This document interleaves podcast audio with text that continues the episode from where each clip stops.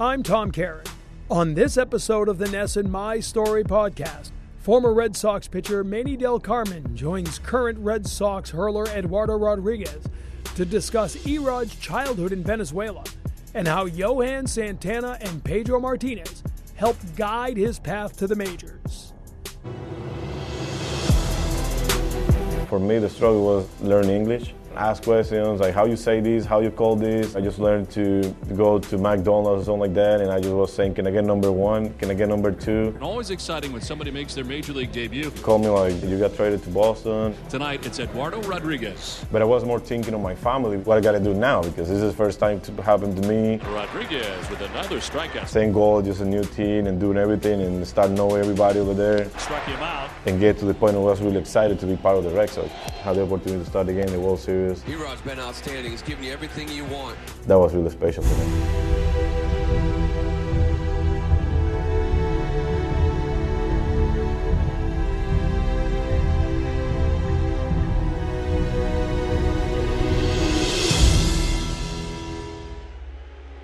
When I had those bad games and all that, Oh my, what a home run by Puig. I just want to get on my car and get back home because as soon as I see my kids coming like, Daddy, Daddy, you're mad or whatever you are, when you see they smile on you, that's when everything goes, goes away. I know it might be a little bit difficult, and I know a lot of people might not know the situation in Venezuela. Like, how hard is it for you to be here and seeing the stuff that you see on TV and, and you know, try to keep your head leveled when that's going on in Venezuela? It's kind of hard, you know. I mean, every time you see the phone, you go to social media, you go to Instagram, Twitter, everywhere you go, and you you see a lot of different things. You see people dying. You see everything, everything will happen down there. People, people eating, eating on the street. You know what I mean? Eating like from the trash and all that. It's kind of, it's kind of hard to, to watch. You know what I mean? Especially my family's down there. They're safe right now because I send them money and all that. But, but it's kind of hard to, to be on the side. You know I mean? To, to be on the point when you can't do something. You know what I mean? So. How often do you get to talk to your family over there? I talk to them every day. I talk every day to my mom, my brother, my father, and talk to them almost every day through like WhatsApp. You know, I mean, I just call them or FaceTime them. But the, the electricity is like off in the whole country and all that. But at least they have the chargers and charge the, the phones in the in the cars and all that. But it's kind of crazy down there right now. Growing up in Venezuela in the 90s, Erod turned to baseball, where an injury changed his course. You were a natural righty. Is that is that true? Yeah. Tell me through that because I mean, it said that you broke your arm and then you started just picking up a ball left-handed and it just stuck. Since I was a little kid, I would say like since I know, like five, six year old. Um, I was I was a right I was a right hander, played baseball like a little, just like every little kid and everything. When I get to seven year old, I was playing I was playing in the on the backyard of my house in Venezuela with my with my sister, my cousin, and, and my brother. And I was getting up in a truck, and it was wet, was raining. You know, what I mean, you know how in the Latin Latin kids we are, we we playing under the rain and all that. And I was getting up in the truck, and I fell and, and I broke my, my right shoulder. So like I passed like two years with the cast, you know what I mean, getting like treadmill, getting like you know what I mean, like try to fix it and everything. And I get to the point where I can move my shoulder farther than this. And the doctor told me like you're not gonna play baseball no more, because you you're never gonna get your arm straight. But I was kind of those kids like I like to do everything. You know what I mean? They go, they like to go around. They, they don't like to sit on the sides and all that. So playing soccer, basketball, everything, and then like three or five, like five months, six months after that happened, and I, I picked a ball. I started picking like rugs and everything, and we throw to to the mangoes and all that. You know what I mean? To try to The get coconuts. fruit, yeah, to the, like everything you find, you throw it to birds or like whatever animals and things like that. So I tried to pick it up with the right. I was throwing really bad, but they get like I passed like two, three years tried to get these bags. I was doing everything with these, and and then when I get to the point where my shoulder was straight, I pick a right, I pick a left-hander glove, and I start throwing with this, and I can still throw with my right, but because of that happened, the doctor told me like don't throw balls with that anymore, and that's why I started throwing and, get back to the point where I can be a we're right. glad you a did because Oh, yeah. obviously, you know, it worked out for Yeah. you.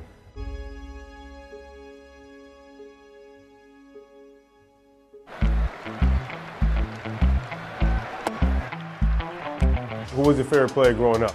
Johan Santana. Yeah, that's easy to say. Easy, like say Lefty, lefty. lefty, lefty. It wasn't. As I was a little kid, my father's always talked me about him, and then I had the opportunity to meet him in in Baltimore.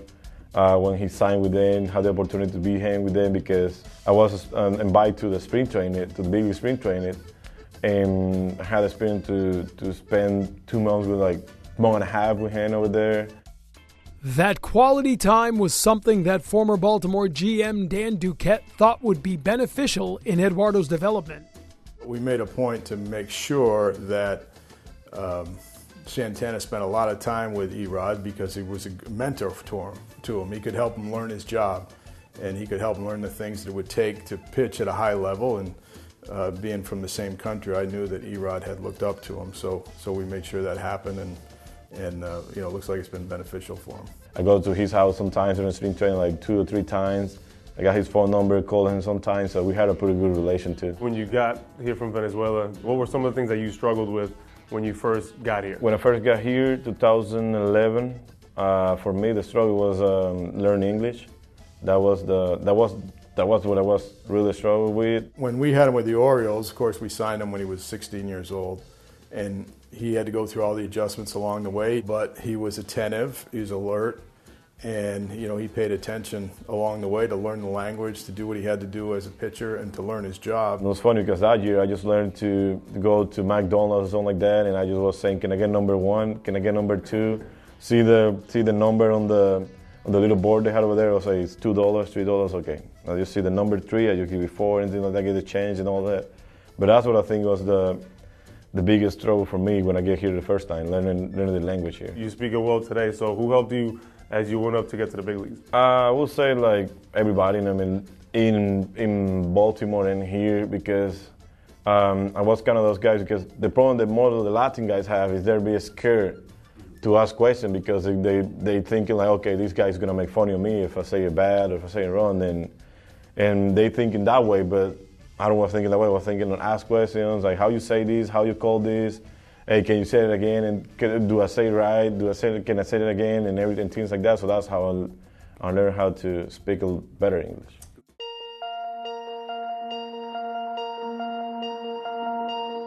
The Baltimore Orioles signed Rodriguez in 2010 as an international free agent. Three years later, Erod's personal and professional lives converged. How is it being a father, and how is having kids change your life? Uh, when my, my daughter, she born in 2013, I was in high A, Frederick, Frederick, Maryland. It was kind of hard for me because we was in a house family, living in a house family, and I got called up to double A. But I was lucky because double A, you know, Frederick, from Frederick to Bowie is just like an hour and a half. So I was driving almost every day, you know what I mean? In the day when when my daughter was born, it was that was the that was the I would say the the more funny and hardest part because that day was a, was uh, we was playing a uh, Saturday and we was driving we was driving to Big Binghamton or something. It was like nine hours, nine hours far away. Like it's like far away. You're not gonna get on time to see the baby born. She was supposed to be born when we came back. So we're gonna be in a road trip for five days, four days, and, and she's gonna born when we get on the way back. So that Saturday, I went to the I went to the ballpark in the morning because I gotta drive like hour and a half every day. So I started driving like 11 and my wife said, "Man, I feel something. You know what I mean? I feel like maybe the baby come, the baby coming today." She went to the hospital. We start again, and um, and the pitching coach there, he told me, "Hey, just get your phone, have it on your pocket. If she's if she's gonna born, let me know, and we send you back home." And um, so on the second or third inning, she told me that the the nurse told tell her that the baby's gonna come, so tell the husband to come here.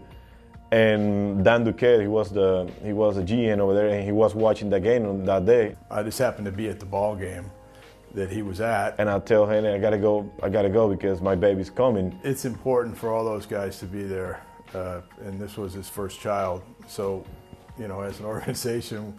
You know, we were there to accommodate him. Drive me in the hospital. He, up, he he went inside with me for a little bit. I dropped off Erod, and he was there for the birth of his child, so it was terrific he drove me all the way there. So that's what I think was the hardest part for me for my first. My second son was a little easier because I was on the big league, and I mean there was in Miami, but I just, you know what I mean. When you know the day, you spend a fly and you fly all the way down to Miami. But I think she was a little harder because of that. We didn't want to give up that kind of talent, uh, but we were going for the pennant, and Andrew Miller was a piece that we thought would be vital. It's an interesting uh, trade because we offered just about every other pitcher in our organization to the Red Sox. Uh, but Ben Cherington was very persistent, and he had identified that he wanted Erod to be in the trade. I was in Double A. I was like nine hours away from from Bowie, which is Double A from Baltimore. Finally, at the last 11th hour, we relented, and I called up Ben. I said, "Anybody else?" And he said, "Nope." And I said, "Okay." Uh, you, you're going to get your extortion piece. You're going to get, a, you can have Erod, and you know we want Andrew Miller. They called me like I was like 12 or 30 to say that you got traded to Boston, and you know like everything they say and all those things that they told me that day. But I was more thinking of my family because my wife and my daughter was back in Bowie, so I was thinking what I got to do now because this is the first time to happen to me, and then I was just thinking all that, and then they give me they give me two days, so I fly, I'm, I'm get all the way back to Bowie and I start driving all the way to Portland. But when I get to when I get to Portland, then uh, then I switch everything up and I know it's a new team, same goal, just a new team and doing everything and start knowing everybody over there and get to the point where I was really excited to be part of the Red Sox. You know what I mean? You played in Portland. I mean, I played in Portland back in my day, and did that give you an indication how Fenway Park was going to be? Because Portland is a packed house all the time. Mm-hmm. You know, so did that did that show you exactly how big the Red Sox was, even in the minor league system going up? And did it prepare you when you got to Boston? It was crazy because the first my first start on um, on Portland. There was uh, NESN was having the game on too. That you know when they do like a minor leagues when they got up we got off from the big leagues they do the minor league. The organizational debut of Eduardo Rodriguez, the left-handed pitcher obtained from the Baltimore Orioles, called strike three. They was having that game too. The whole stadium was packed, like you say. See the, the little like, the little green monster they had over there, and like, I was like, is this like Fenway Park like this too? Or like, gotta gotta see how it is. Nice ovation here at Hadlock Field as Eduardo Rodriguez uh, goes five and a third innings, seven strikeouts in his first appearance in the Red Sox organization. Pitched that game over there. Then I went to Pawtucket uh, the same year. We win the, the championship. It was kind of crazy. Then when I get to the big league, it was different. You know, How much of a privilege to have Luis Tiant, Pedro Martinez, all these you know legendary guys that you see every day that you can pick their brain about anything. Like how how lucky how special do you feel? I mean, I know Pedro and Tianza. I got traded here in 2000. I uh, know Pedro in 2014 when I get traded, and he was he went to Portland two games, and I met him over there. The next year, I get it here in spring training, and and I know Tian too, and they would start talking all the time. You know what I mean? And had the opportunity to have them here every time in Boston too. Uh, every time they want to say something to me, I just ask them question how they was pitching, how they approach guys, and all that. So it's really it's really special to have them over here. The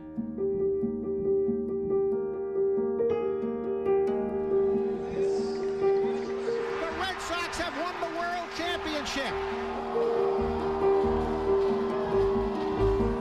2018 World Series champions, uh, 108 wins. Talk a little bit about that and how that how that year went for you and for the team, and like how excited like were you? I mean, for the team, um, side days one on the side days one on, in the spring training, uh, we all went, we all was together. I mean, the whole season was was really fun for us because, like you say, we win all those games. We win 108 games on the regular season, and most of the part was winning, winning, winning, winning, winning. You know, Red Sox walk it off. when doing a team who win games, we win a lot of games like that, and it was really fun to see JD, Mookie, see everybody go out there, hit the ball, having fun. You know, I mean, that's a, that's a, that's the best part to be a baseball player when you're having fun. And for me, it was was really good uh, at the beginning. Then I got then I got injured in my ankle. I had the opportunity to be on the roster for the playoff. It against the Yankees, it against Houston, and had the opportunity to start again the World Series. That was really special for me. Swings and doesn't get it. Strike three. Worked him down and in. The changeup. Game 3 mm-hmm. you come in and relief after Porcello. I think he threw six, not even ten pitches. Uh, nine pitches, yeah. To be able to come back the next night and pitch as well as you did, Left-hander Eduardo Rodriguez gets the ball. He'll start tonight for Boston. Inside corner, got him looking. Strike three. how did you tell Cora, I want the ball, I'm ready to go? After I'm pitch and everything, we play 18 innings, the whole game. When you're a starter, the day four, you was you just playing catch, or sometimes I was the guy who would throw like like a little bullpen on my day fours, like 10, 15 pitches, so it feel really good. I was feeling more normal and all that. But that day, when, when everybody was getting out of the the clubhouse and, and passed by by himself, and I said, "Give me the ball tomorrow. I'm pitching. Just give me the ball." And he was laughing at it, and then then like three hours after that, he texted me and said, "You're pitching tomorrow." And and the next day in the morning, we had like a little breakfast on the on the hotel, and and he told me, "You're pitching today, okay? So be ready." And and I was ready for that. You win. Mm-hmm. What do you do personally like to celebrate? After we, we, we all go to the to get the trophy, you know what I mean? We all celebrating over there. After, like, as soon I do that, I see Pedro on the side, and I just go straight to him, and, and we be a hug, and we say we did it. And he say to me, we did it, kid. Then after that, they bring the whole family and run to my wife and my kids. It was really special. Nice. So ha- having your family there, you know, is important. You know, you guys Mm-hmm. play all year round, mm-hmm. Travel mm-hmm. away from the family. Like, like how hard is that sometimes? It is really hard, you know. what I mean, during the playoff was a little easier for us because they was they was with us all the time to the through the whole to the whole playoff. But during the season, it's kind of hard because sometimes you know what I mean. They they stay back at home. They can make some road trips and all that, but but it's kind of it's kind of difficult for everybody. Like whoever have family, you know what I mean, have kids and all that. You spend like sometimes you spend weekend weeks, months without seeing and. But it's kind of, but it's good when we have it on the playoff because they all there with you, you know what I mean, and you have it on the around you in that special moment, which is a playoff.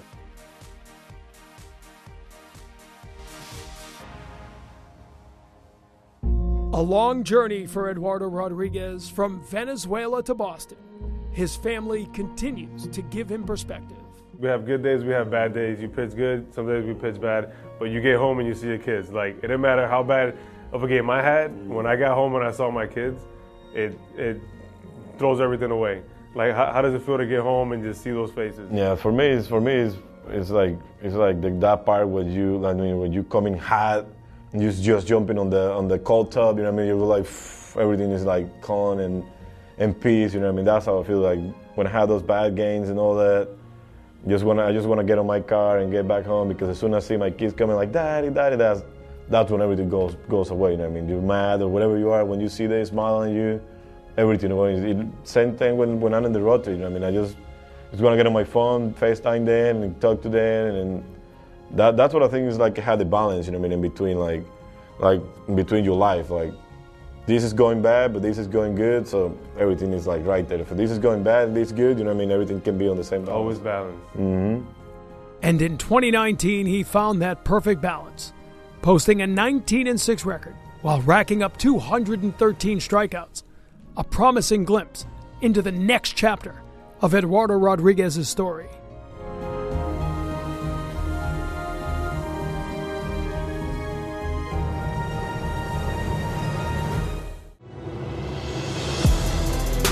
My Story is part of the NESN Podcast Network.